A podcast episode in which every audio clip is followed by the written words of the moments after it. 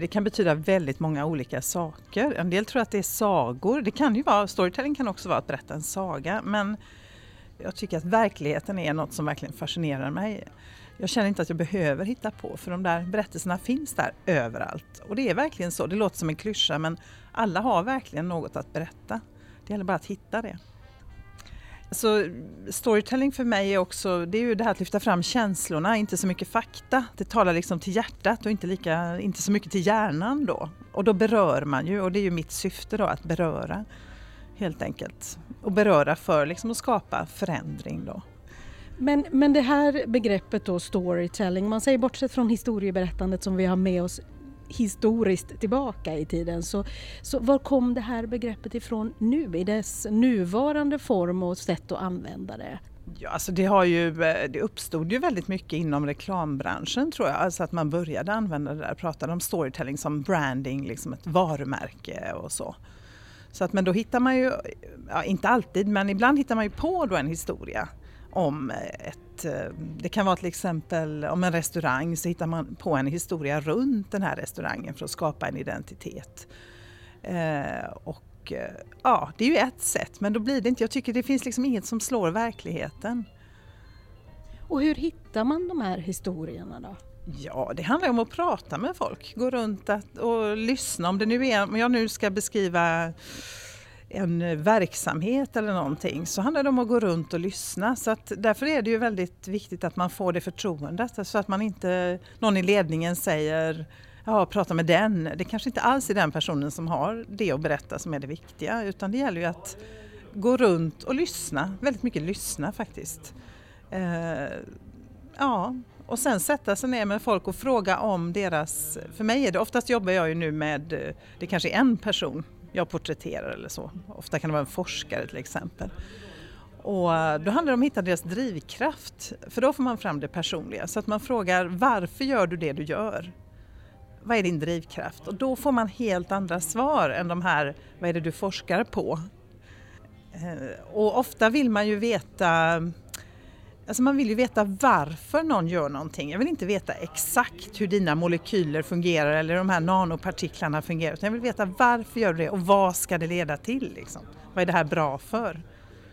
Men om man säger då, du arbetar mycket med det, kanske inte utifrån en varumärkesaspekt, att profilera ett varumärke utan mer att porträttera och beskriva någonting och du jobbar mycket i forskning och utbildningsmiljöer. Och vad, på vilket sätt använder du det där? Vad är syftet med att använda storytelling i de sammanhangen? Det är ju att eh, forskaren ska få berätta om sin forskning på ett annat sätt. För de har ju sina avhandlingar och de har sina rapporter och sådär. Det finns ju oftast tillgängligt. Och, så jag ser det liksom som ett komplement till att det blir en människa bakom. Och det gör ju också att, men, att andra blir faktiskt intresserade. Och jag tror det är superviktigt idag som forskare om man ska nå ut med sin forskning. Att man faktiskt kan berätta varför gör jag det här? Det är ju trots allt skattepengar som finansierar deras verksamhet. Och man behöver kunna förklara eh, varför man gör det man gör. Och det visar ju sig att forskare som lyckas nå ut till allmänheten och till en publik, de har också lättare att få anslag. Så att eh, det finns faktiskt, eh, ja och vi, vi som medborgare också har en rätt att få veta tycker jag. Vart går de här pengarna? Eh, och Egentligen apropå det lite grann, berätta varför blev du intresserad av det här med storytelling? Ja, man kan säga att det började med, jag hade ju jobbat då som journalist, eh, frilansat som journalist eh, jättemånga år och var väl ganska trött på jobbet. Jag kände gud ska jag hålla på med det här tills jag går i pension och villkoren på frilansmarknaden var ju ganska dåliga och jag tyckte inte riktigt jag fick Eh, berätta de berättelser jag ville berätta och skriva de artiklar jag ville skriva. För det var ofta väldigt så här mallat. Ja, nu vill jag ha 3000 tecken och, och oftast fick man, eller man kunde ofta få uppmaningen skriv ett reportage på 3000 tecken, vilket ju är liksom en omöjlighet. och eh, så jag var, det började faktiskt i en frustration. Jag kände att det här, nej, jag måste göra någonting annat. Och, och jag börjar liksom, du vet man sätter på radarn och börjar titta runt omkring sig. Vad kan jag ägna mig åt? Vad ska jag göra? Och sen av en slump mer eller mindre, jag satt och surfade sådär som man gör på min dator och då, då så hittade jag ett, eh, en digital berättelse, en fotofilm av Obama när han hade sitt installationstal som, president, eh, som Demokraternas presidentkandidat. Eh, och jag blev så himla fascinerad av det här. Det var liksom kombinationen av stillbild, hans röst och folkets jubel. Och, ja, det berörde mig på ett sätt som andra liksom, filmer och, och så inte brukar göra. Så att det var så det började för mig. Vad skulle du säga är, är just den huvudsakliga kraften i, i storytelling? Jag tror, eh, åtminstone så som jag tolkar det och andra kanske tycker annat, men jag tycker att det är det här personliga. Att man pratar utifrån sig själv. Jag, jag gillar att hitta det där, eh, det som beskriver företagets kanske värderingar eller någonting genom att prata med någon som jobbar där som kan förmedla det. Ja, det kan ju vara allt ifrån ägaren som berättar varför startar jag den här verksamheten? Eh, vad, vad, vad, är min vision? Vad vill, vart vill jag nå med det? Och då kommer man ju oftast förbi de där flosklerna för oftast blir det ju väldigt så här jag tycker det är väldigt fascinerande när man tittar på årsberättelser och sånt från verksamheter. Då är det ju oftast väldigt fluffiga ord. de säger liksom ingenting. Utan att komma åt det där, men det måste ju vara konkret också då. Va? Och då måste det vara personligt. Och jag tror vi är lite rädda för att vara personliga. Det är, liksom, det är precis som att, nej då är det nog inte riktigt eh, seriöst. Och det handlar lite om att våga bjuda på sig själv. Och ska man då berätta om företagets historia så kan det ju inte heller vara, eller verksamhetens, vad man nu gör, då kan det inte heller bara vara och allt är så fantastiskt och så himla bra. För det blir inte trovärdigt. Utan allting, för att en historia ska bli bra eller en berättelse, och det handlar ju både om fiktion och så att säga eh, ja, det som är sanningen då eller verkligheten, att det måste ju finnas någon sorts eh, eh, kris i det hela. Det måste finnas någonting som är lite svårt, ett problem man löser på något sätt. Finns det en risk att man blir för personlig. Alltså jag, jag, tänker just i, i de här sammanhangen och det är mycket alltså sociala medier det sprids på och om man då som företag vill använda sig av den här låt oss säga metoden som storytelling innebär och, och samtidigt just eh, känner en tveksamhet kanske att våga vara personlig. Det är ju givetvis en balansgång. Men om, låt oss säga, jag vet inte vad vi ska ta för exempel, men om jag nu till exempel har ett, eh, vi säger att jag har ett läkemedelsföretag säger vi. Uh, och eh, så ska jag då berätta om min drivkraft. Då kan ju drivkraften vara att ja, men jag vill förbättra människors liv så att de inte är så sjuka och att de mår bättre. Och då är det personligt men det är inte privat.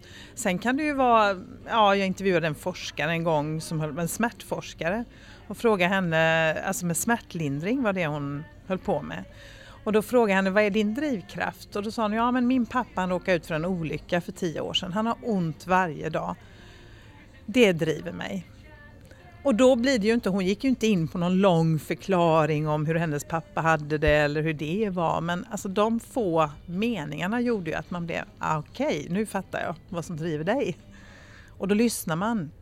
Och det blir också det som skiljer ut dig. Eller om jag håller på med, vad ska vi säga, eh, ledarutveckling. Det finns jättemånga som håller på med ledarutveckling. Men vad skiljer just mig från dig då som håller på? Jo men det är ju kanske min då orsak eller drivkraft till att jag gör det jag gör. Och vi är ju väldigt, alltså det ju, ligger ju tror jag i de mänskliga generna på något sätt att vi är väldigt intresserade av att höra eh, om den där bakgrunden. Varför, hur hamnade du här? Det är en sån fråga jag brukar ställa till folk. Hur hamnade du här? Eh, och då finns det ju alltid någon, en historia att berätta. Vad är det som kännetecknar en riktigt kraftfull story så att säga som når ut till de man vill nå ut till? Ja, men jag tror det är ju det här att man måste kunna identifiera sig och eftersom alla människor har, vad ska man säga, alltså man har ju sina med och motgångar i livet.